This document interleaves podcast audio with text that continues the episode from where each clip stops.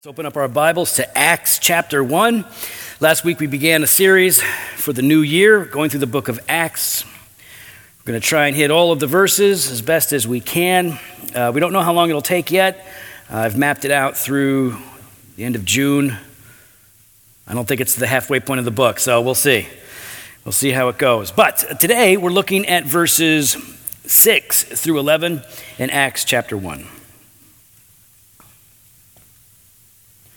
So when they had come together, they asked him, that's Jesus, Lord, will you at this time restore the kingdom to Israel? And he said to them, It is not for you to know times or seasons that the Father has fixed by his own authority, but you will receive power when the Holy Spirit has come upon you. And you will be my witnesses in Jerusalem and in all Judea and Samaria and to the end of the earth. And when he said these things, as they were looking on, he was lifted up, and a cloud took him out of their sight. And while they were gazing into heaven as he went, behold, two men stood by them in white robes, and said, Men of Galilee, why do you stand looking into heaven? This Jesus who is taken up from you into heaven will come in the same way as you saw him go into heaven. This is God's word. Let's pray. Father in heaven, we are asking you to help us to know you, to teach us your word. We're so grateful for your word, Lord. Without it, we would be ignorant. And with it, you help us to understand you and ourselves and your will for our lives. God, we pray that, that you would change us today wherever needed, and that you would empower us to do your will. In Christ's name, amen. If you've been in church for any length of time, you've probably had a couple of different experiences, right? You go to one church and it's nice, it's sweet, you know, good people, good message. It's, it's a good church. And you go to another church and it's just not so great, right? Maybe Maybe it's uh, maybe there's some toxic people there, or it's toxic leadership, right? It could be abusive or whatever. Most of us have, have had a few different experiences. Most of us have hopefully had an experience at a good church, right? A church that's it's good. It's not perfect. No church is. Redeemer certainly not perfect. We probably fall, hopefully, fall into the good category. Some churches are more healthy. Some churches are less healthy. But you've probably been to a good church. I hope you have. And, and if you have, you've, you've probably seen that each church tends to have a particular emphasis, a particular thing that it's all about, whatever that thing is. And, and some churches, they have the thing that they're known for, the thing that they are clearly about because it's the thing that they talk the most about. It's the thing that their ministries tend to push and lead into. Is an issue, the thing that they're about can be an issue that is good Sometimes it's bad, but most of the time we're talking about a good thing. It's a good issue. And churches that are driven by or centered around an issue other than the gospel are what I would call issue driven churches. This doesn't mean that they're unorthodox or that they hate Jesus or anything like that. I'm not slamming them because there are all kinds of churches that are issue driven churches. You can be liberal or you can be conservative, right? Theologically speaking. Um, you can be Presbyterian or Baptist or non denominational or Assemblies of God and be issue driven. You could be Reformed or Calvinistic. You could be Arminian or Amyraldian. You could be all kinds of churches and still be an issue driven church. Because an issue driven church is a church that has put out front and is primarily focused on, not exclusively focused on, but pri- primarily focused on something other than the gospel and the mission that, that Jesus has given us. So, for example, um, some churches are clearly focused on politics and social change. Politics and social change are good things, these are valuable things, these are important things. But when the church is focusing on those things and that becomes its thrust, its emphasis, the thing that it is about, it has lost its way in terms of mission. And it doesn't mean that they don't do good things, it doesn't mean that they are bad people, but it does mean that they cannot, in that condition, fulfill the mission that Christ gave them. Some churches, forget that example for a moment, uh, some churches are focused on doctrinal precision. That's definitely more the crowd that we tend to roll with, right, as Redeemer. The, the doctrinally precise. And for them, their issue that they are most passionate about, that they're all about, is being accurate, precise in their theology. So these are the churches that tend to have long theological uh, heritages, like uh, they have creeds and confessions, um, and they value these things. They have catechisms, they believe in catechesis, they want to, and these are all good things, these aren't bad things. But churches that are f- primarily focused on being theologically accurate and precise, when that takes center stage, it means that the mission that Christ has given the church has been replaced. It doesn't mean that it's been completely removed from the church, it just means that its place of centrality is, uh, has been replaced. So, issue driven churches, it can be any issue, right? It can be it, it could be being separate from the world, like some churches just want to be known. You see this typically in the more fundamentalist churches. They want to be known for how different they are from the world. They are very separate. It is very much based on how they live and not looking like the world, and they like to have lots of rules. Different churches have different issues that they tend to push to the front. And no church is, is exempt from the temptation to do this. We all run into it. We do here too. But what we need to be, and what the book of Acts is going to help us to do, is to maintain or recover, if needed, to maintain a gospel centrality and a mission driven culture. Right? Because it's not just something that has to be true of the preacher or the elders, uh, it has to be true of the whole church, the congregation, the whole thing. And what we see in this passage specifically, and we're going to see this throughout the book of Acts, but we see it in this passage, is this principle. Jesus calls the church to avoid distraction and empowers the church to fulfill its mission. Right? And we all need this. We all need this individually and collectively as members of a church, as people that are a part of a church family. Jesus calls us to avoid distraction, that's on us, and he empowers the church, he empowers us to fulfill the mission that Christ gave us. Now, that, the empowerment, is on him. So, what we're going to do is we're going to look at verses 6 and 7. We're going to see the need to avoid distraction, which is a common temptation. In verse 8, we're going to talk about the focus on mission that we need to maintain. And then in the verses 9 through 11, we're going to talk about maintaining our hope in the midst of this, okay? So, first, avoiding distraction in verses 6 and 7. Right away, we can see that Jesus is still present. So, this is before the ascension. So, the book of Acts essentially backs up a little bit, right? So Luke, who wrote the Gospel of Luke and Acts, he backs up a little bit from the end of Luke after Jesus has ascended, and he says, okay, so here we are. Jesus is still with the disciples, and they are together. And uh, this is that during that period of time when Jesus was making appearances, right? So he, he basically, he died on the cross, he rose from the dead, and he began to manifest himself. He would be present with his disciples in dramatic ways. I mean, Christ was there in the flesh, eating with his disciples, fellowshipping with his disciples. He condescended so much that he allowed people to not only touch him, but to feel the wound in his side. So Jesus is making these appearances, and as he does, he is exhorting, he is teaching, and he is encouraging his disciples, encouraging the church before his departure, right? Before he ascends into heaven. So he's giving final instructions, he's giving encouragement, and of course, the, the disciples, they have questions, right? They have questions of Jesus before his ascension, which is normal. We would all have questions, right? I mean, if you had any time with Jesus, you would have questions. You wouldn't be talking. If you're the kind of person you're messed up if you're the kind of person that if you had, a, if you had five minutes with Jesus, you just want to talk. You want to talk. Eh, we would, we would want to ask Jesus questions. We would want to hear from him. And they do. They have questions, and that's fine. Nothing wrong with that at all. But their question sort of, um, it reveals their focus. And it shows them what they're thinking about. Look at verse 6. They come together, they ask Jesus, Lord, will you at this time restore the kingdom to Israel? Now, the question isn't bad. It's not a bad question.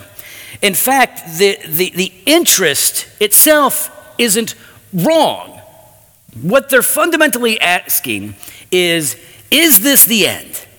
Like, here you are, risen from the dead. Is this the time when you finally fully establish the kingdom. They knew that the kingdom was, was being uh, established. I mean, Jesus, it was the theme of his preaching throughout his earthly ministry, right?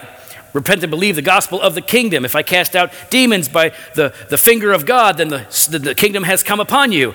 Uh, you know, you cannot see the kingdom unless you are born again. Jesus was always talking about the kingdom, but there's also this aspect in which they were waiting for it to finally arrive in full, right? We're, we're talking resurrection and paradise and all evil and sin is gone. That's what they're wondering about. Is this the time? Is this the grand finale that leads into eternity? Is this kingdom come? Right, we're supposed to pray that kingdom. Is this, is this it? That's the question. There are some scholars out there who believe that their question itself is wrong because the theology is wrong. There are some scholars who look at this and they go, oh, they're actually asking if Jesus is going to finally set up a political reign in the nation of Israel at that time, if he's, if he's going to take over.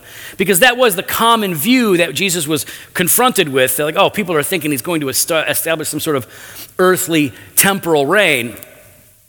But I don't think that's what it is. And there's a number of reasons why I don't think that is.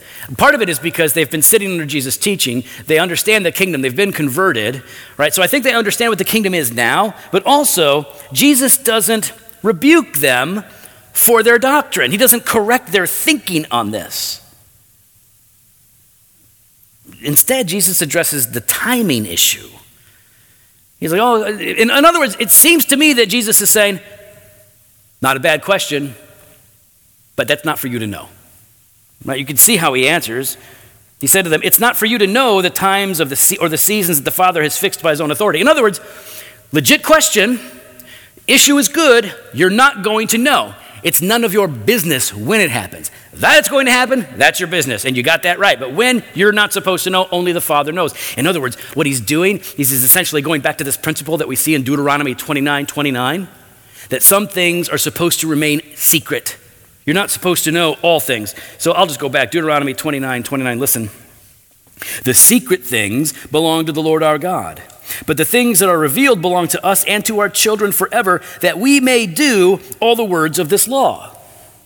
In other words, God has made some things known. We read them in His Word. We can know them. We can study them. We should make them known to others. But there are other things that are unknown. They are secret. Only the Lord knows. And those are matters of theology where we should keep our mouths closed. It's okay to ask questions. It's okay to wonder. It's, it's, this is all fine. But if the word is silent on these, some of these theological interests, then we should be equally silent and not pronounce some sort of knowledge base that we're certain of. So the secret things belong to the Lord. The things revealed belong to us so that what? So that we may walk with the Lord, obey his word.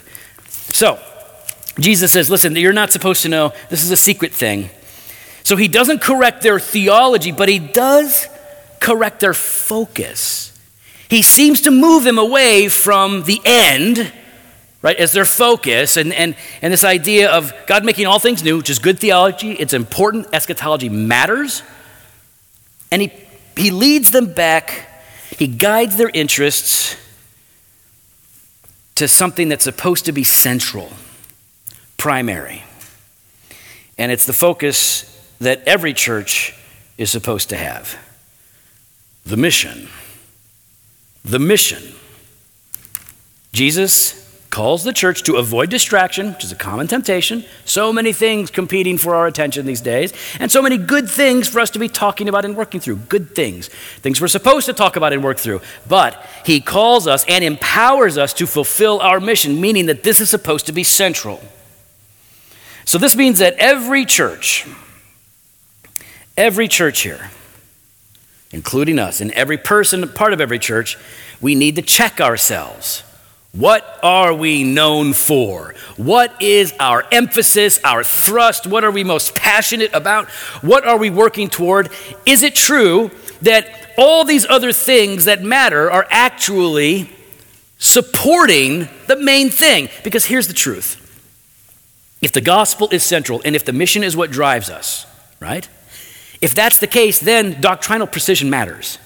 Because you can't understand the doctrine uh, of God, obviously, without the Bible. You, you, you can't, under, you can't full, uh, fully understand the gospel or make it known without theology. You have to know Christ. You have to understand the deep things of God. Doctrinal precision matters, but not as an end in itself, as a means of glorifying God and making Him known, as remaining centered on the gospel that reconciles us to God and going forward on mission. It's, it's like politics and social change matters because as disciples, we're supposed to love our neighbors. And so, as disciples who make disciples, yes, that those things matter. It's just not the main thing. So, we need to check ourselves what is out front? What is our focus? What are we all about? And that's what Jesus does here, right? He, he moves us to focus on the mission in verse 8. Maybe the most popular verse in the book of Acts and a good theme verse for the entire book. So as we're going through the book of Acts, 1 8 is probably the verse that kind of gives you a feel for the whole book. 1 8 says, But you will receive power when the Holy Spirit has come upon you, and you will be my witnesses in Jerusalem and in all Judea and Samaria and to the end of the earth. This is the key verse because not only does it let us know of, of this call for the church to be on mission or to be witnesses, but it also hits on the power of the Holy Spirit. That's why the theme of our series is called The Spirit and the Church. You see, there's, there's, there should be an understanding that we already have. That what God has called us to, this mission, we're going to talk about that, what it means to be witnesses in this mission of preaching the gospel and making disciples. We'll get to that. But that this mission requires a power and a strength that we do not inherently have in ourselves. You cannot fulfill the mission that Christ gave the church. We cannot fulfill the mission that Christ gave the church, even together, apart from the power of the Holy Spirit. It requires divine power.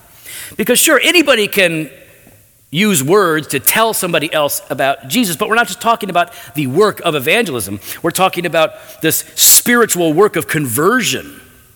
Right? Who can convert a soul? You, we can't, I can't. I can barely change somebody's mind, and when I do, it's usually temporary till they hear a better idea.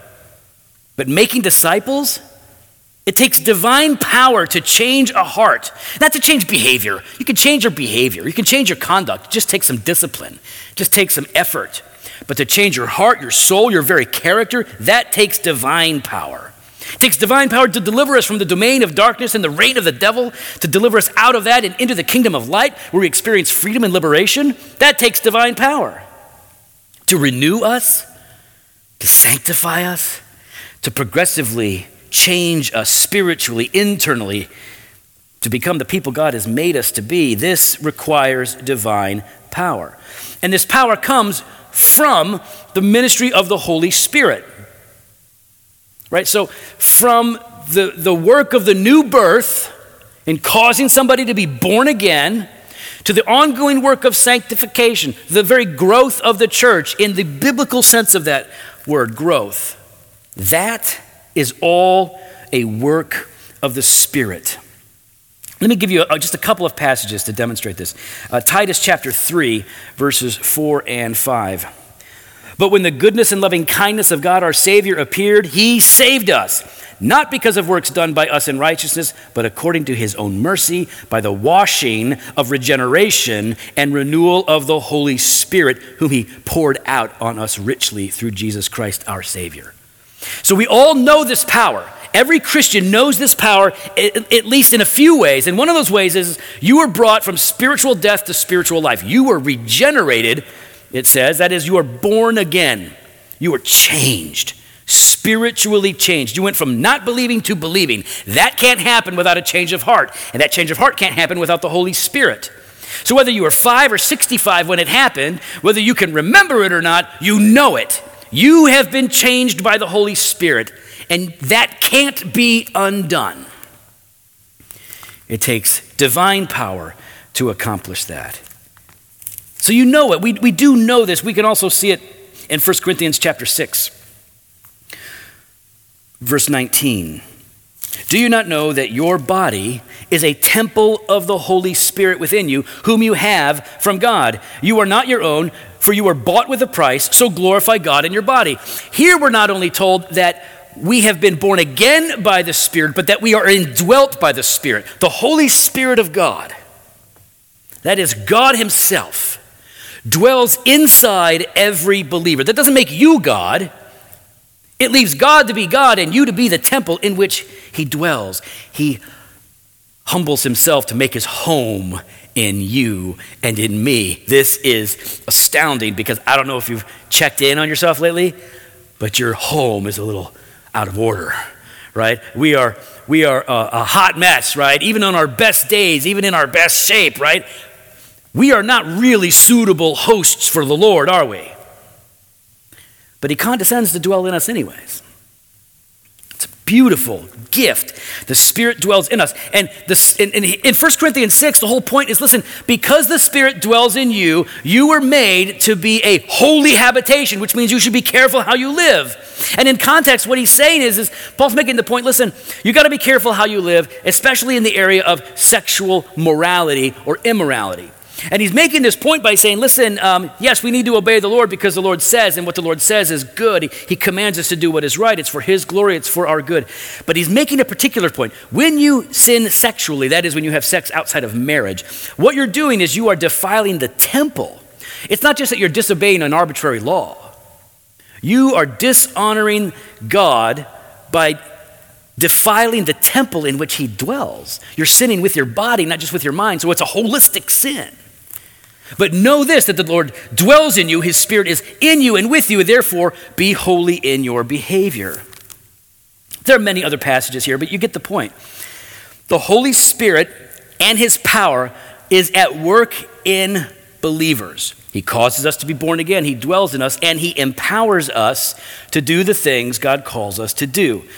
Listen, we're going to see this in the book of Acts as we go through it. The Holy Spirit leads and empowers us to do what God calls us to do.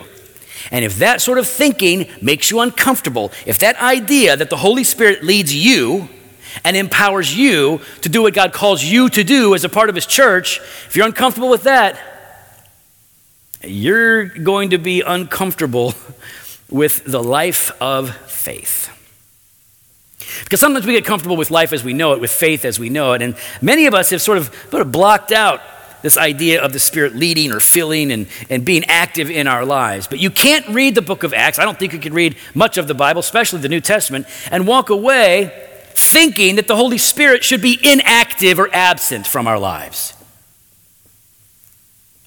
You need power to do what God calls you to do. Here's the thing consider Jesus. We spent three years in the, in the Gospel of Luke, so if you were with us for that, you can think back. Jesus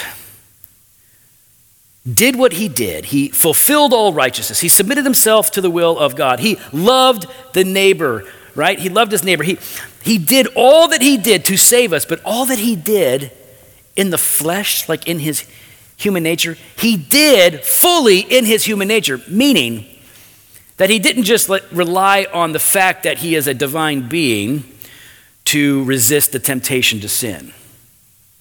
He resisted it as he submitted himself to the Lord as he was led by the Holy Spirit.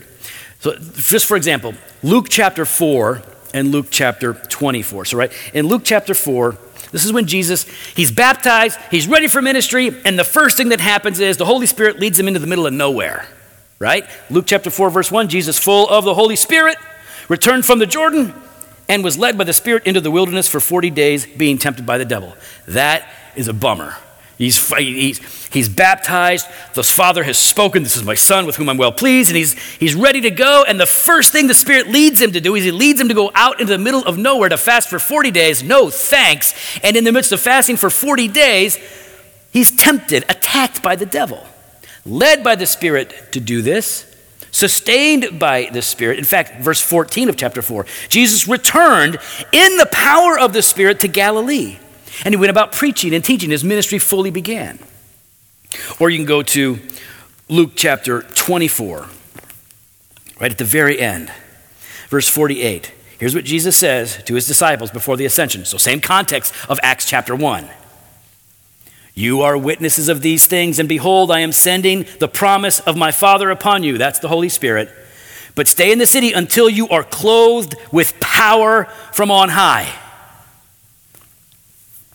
The same Spirit and the same power that led Jesus and empowered Jesus leads us and empowers us to do the things that Christ calls us to do, in particular, this mission.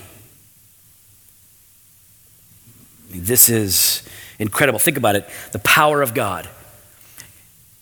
It's the same power that created the universe, the heavens and the earth. That power is the power of the Spirit in you to do what God calls you to do. And, and the power of the Almighty overshadowed Mary Jesus was conceived by divine power. That's the same power that dwells in believers in the church for accomplishing the purpose of God. The same power that rose Jesus from the dead is the power at work in us to do the thing that Christ has called us to do. And what has He called us to do? Many things, yes, but the primary thing is to be witnesses. Right? We're called to focus on mission, and our mission here in Acts 1 8, it's put into this phrase uh, to be witnesses, right? To be witnesses in the world. To be witnesses to the end of the earth. Now, you guys know what a witness is, right? You've watched enough Law and Order, or you've been to court or in court, or you've been on trial. I don't know what your story is, but you know what a witness is. A witness is a person who knows something and is saying something. They know something and they're testifying. That's a witness. And that is the sense in which this word is used here. There's a formal sense in, the, in which there were witnesses who saw Christ's bodily resurrection. They saw him post resurrection. They're witnesses, and now they're telling others. It's a formal witness, and then there are informal witnesses, which is the rest of us, who have not seen the resurrected Lord, but as Jesus said, blessed are those who did not see and still believe. Because we are still telling what we know to be true about this Christ who has been raised. And while we did not see him, we know him because we can see his work in our lives. And the very Spirit of God bears witness with our spirit that these things are true. We are called to be witnesses. That is, we are called to testify, to tell the truth about Jesus to the world. This is our calling, this is our mission. You guys know the central passage when we're talking about the mission of the church. It's Matthew 28 18 through 20. We just covered this in a small one day conference we did here at the church. And the, in, in, in Matthew, Jesus says it this way He says, All authority in heaven and on earth has been given to me. So go and make disciples of all nations, baptizing them in the name of the Father, the Son, and the Holy Spirit, teaching them to observe all that I have commanded you, and lo, I am with you always to the end of the age. Right? So there's a lot there. Uh, make disciples, right? So, in other words, bear witness, tell the truth, and call people to faith in the midst of their conversion, right? They are becoming disciples. So we are evangelizing. We're called to tell the truth, call people to faith and repentance. They believe they are converted. And we're supposed to do what with these disciples? We're supposed to continue to disciple them, train them up in the ways that they are supposed to go, teach them all the things that Jesus has said. We're supposed to teach one another what it means to glorify God by a life of faith and obedience. This is our calling. This is what it means to be a witness. And we are all called to participate in witnessing. We used to call it that. At least I used to call it that witnessing. You know about witnesses some people today. Right? And, and so you would witness, right? Which just meant you would tell people about Jesus. Here's the thing we all participate in making disciples in different ways. We all play different roles in the local church in doing that, many different ways in which we contribute. But we are all called to be witnesses wherever God allows us, calls us, plants us, moves us. You are called to bear witness, which means to tell the truth about Jesus. Now, that doesn't mean that you're all supposed to be super evangelists, right? Eh, because like, we're all gifted in different ways, and we all have different opportunities. But it also means that there is no reason for anybody to say, I don't have the gift of evangelism, therefore it's not my responsibility. It is not just your responsibility to bear witness about Jesus, it is your privilege, it is your honor, it's supposed to be your joy to share good news with others. Some of you are just wired for it, right? Some of you are just ready. You will talk about Jesus to anyone, even if they're not listening, you're still going to talk to them about it. If there, if there isn't an opportunity, you will create an opportunity, and that's great. We love that. There are others who, uh, you know what, you need a bit more of a rapport, you need more of a natural opportunity. Uh, and some people are wired differently. So some people are just more extroverted and aggressive in that sort of a situation. Other people are a bit more, a bit more, uh, you know, quiet, you know, they're not an extrovert, they're an introvert, and so they're, it's harder for them. And so their opportunities are usually found in the context of relationships that are established. But all of us are called to bear witness to the reality, the truth of Jesus. This is our privilege. It's called good news. That's what gospel means. It's called good news for a reason, right? It is good news. We should be amped, excited to share this good news because this is the good news that we ourselves have experienced. God forgives sinners, He reconciles us to Himself, He gives us eternal life. It's good news that matters. I mean, think about it. Have you, have you paid attention to the world that we live in? It's a mess. The world is broken, it's busted, it's grim, it's dark.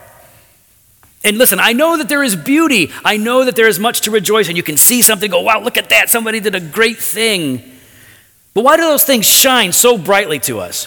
Why is it when you see somebody demonstrating mercy or compassion or justice or standing up for what is right, why do we rejoice so loud? Because it is so rare overall.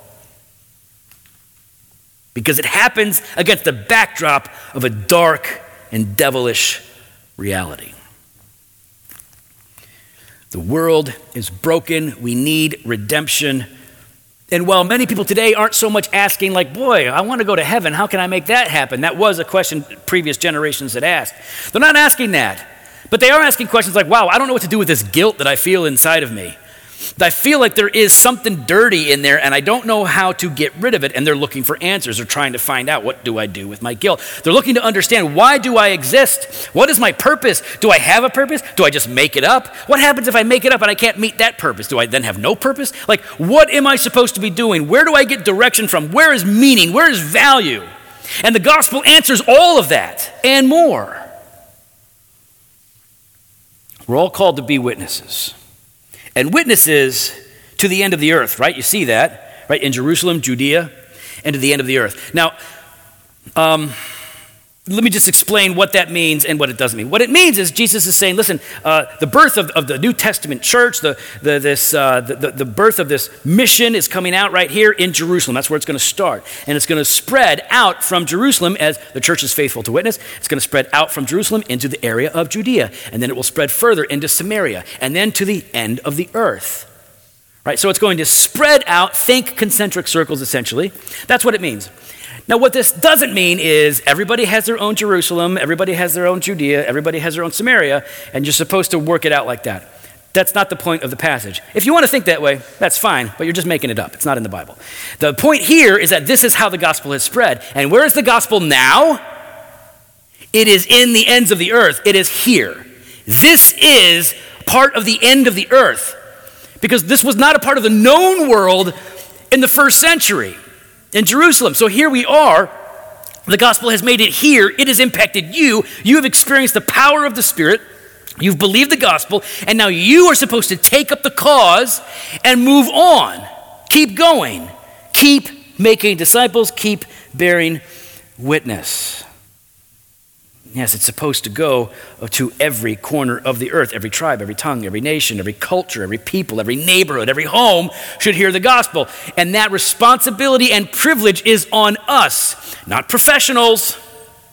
It's on us. Some people are professionals in that they are supported financially to do it, but it's on us to do this. We have been given this privilege.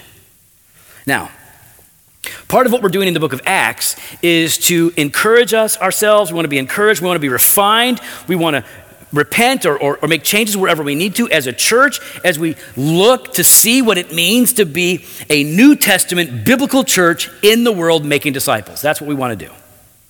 And one of the things that we need to do is we need to maintain hope. We need to cultivate zeal because, frankly, uh, we get bored. We get bored or we get tired.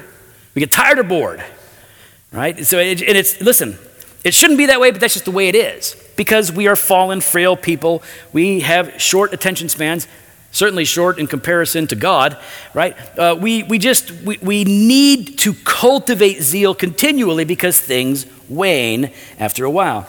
But listen to what I'm talking about here in terms of hope in verses 9 through 11. And when Jesus had said these things, as they were looking on, he was lifted up, and a cloud took him out of their sight. And while they were gazing into heaven as he went, behold, two men stood by them in white robes and said, Men of Galilee, why do you stand looking into heaven? This Jesus who was taken up from you into heaven will come in the same way as you saw him go into heaven. This really does help us begin to see where elements of our hope and zeal should come from. Jesus ascends.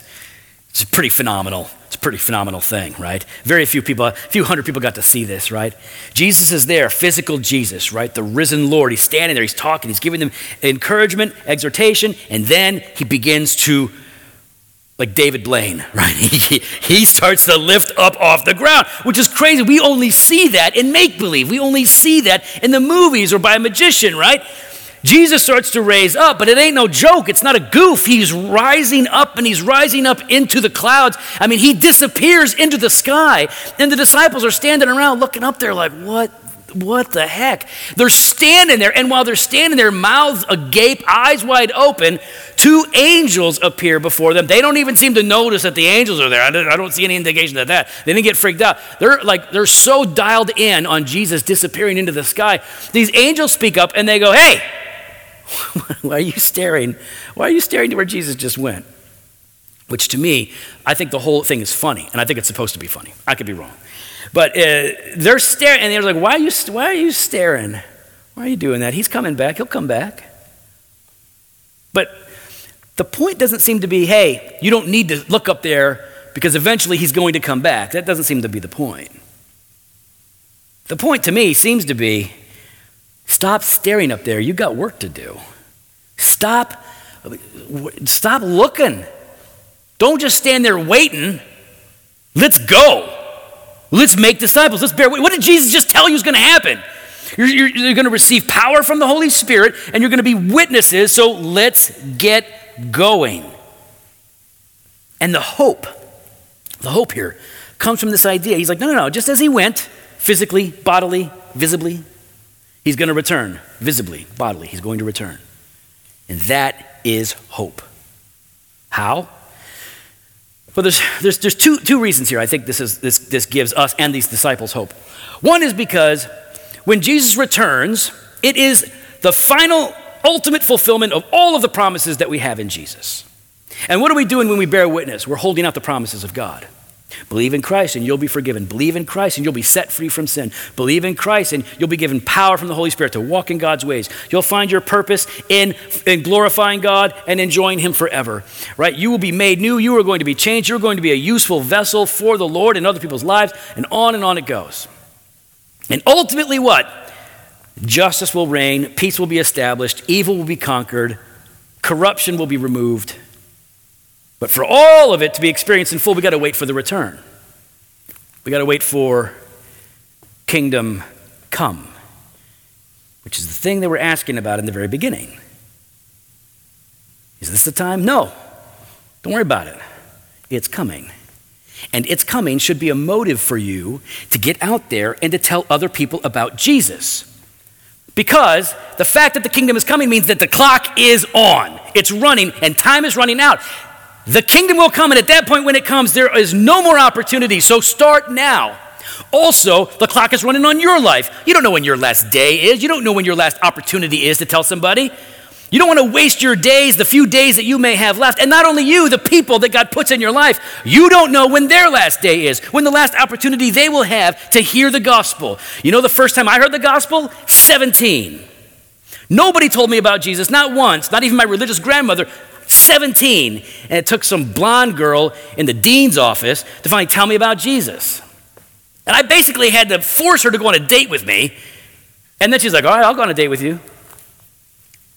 John 3.16. And she told me about Jesus. I could have died by the time I was 17. I could have easily died five times because of the things I was doing. Easily. You don't know you have opportunities given to you by God to testify. I don't want to guilt you into it. I'm not trying to, to beat you up. I just want you to realize I need to realize that I'm, I'm too comfortable wasting opportunities, which could be the last opportunity somebody has to believe. Whether you have the opportunity to invite them to church, or whether you have the opportunity to tell them part of your story, or whether you simply have the opportunity to tell them that Jesus is the answer for their sin problem or maybe you have the opportunity to sit down with him and go deep. We should be motivated to do this for the glory of God, for the good of mankind, and because our time is limited. See, their focus wasn't a bad thing. Is the end coming? Is it now? It's a good thing. This is not supposed to be the main thing. The main thing is the mission. Gospel centrality mission driven. That's what God calls us to be. It's only possible. It's only possible for us to even do this and to be successful at it in God's measure by His Holy Spirit. So, I want us to eagerly anticipate growth, health, joy, all by God's standards but only as we are all willing to tell others. And maybe you're here and uh, all of this is just like, man, why is that short, bald, angry guy yelling at everybody about telling people about Jesus? Um, we're talking to each other as a family, right? I'm talking to my family, my brothers and my sisters, and I just want us to be encouraged. But if you don't know Jesus, the only thing the ultimate thing that you need to grasp today is that your only hope in life and in death is found in Christ. You need forgiveness, not just from people, and you know that. You need forgiveness from God. But you also need to be redeemed, right? From slavery to sin and from the, the rule of darkness. You hopefully are beginning to see your need to become what you are meant to be, which is so much more than your own worldly desires. You are meant to be a child of God, walking in his ways, delighting in his ways. All of this and more is found in Christ. So we would just encourage you look to Jesus, who said, All who come to him will be set free, will have eternal life. We have found this to be true. We hope you will as well. And for us as a church, let's not just study the book of Acts, let's live out together. And I've seen it so much already in so many of you and so many of us. I've seen it. But let's continue. Let's, let's press into it together and encourage one another to live out the acts of the church as we're empowered to by God. Let's pray. Father in heaven, we ask that you would. Uh, Yes, yes, convict us, Lord, wherever we need it, but encourage us and excite us.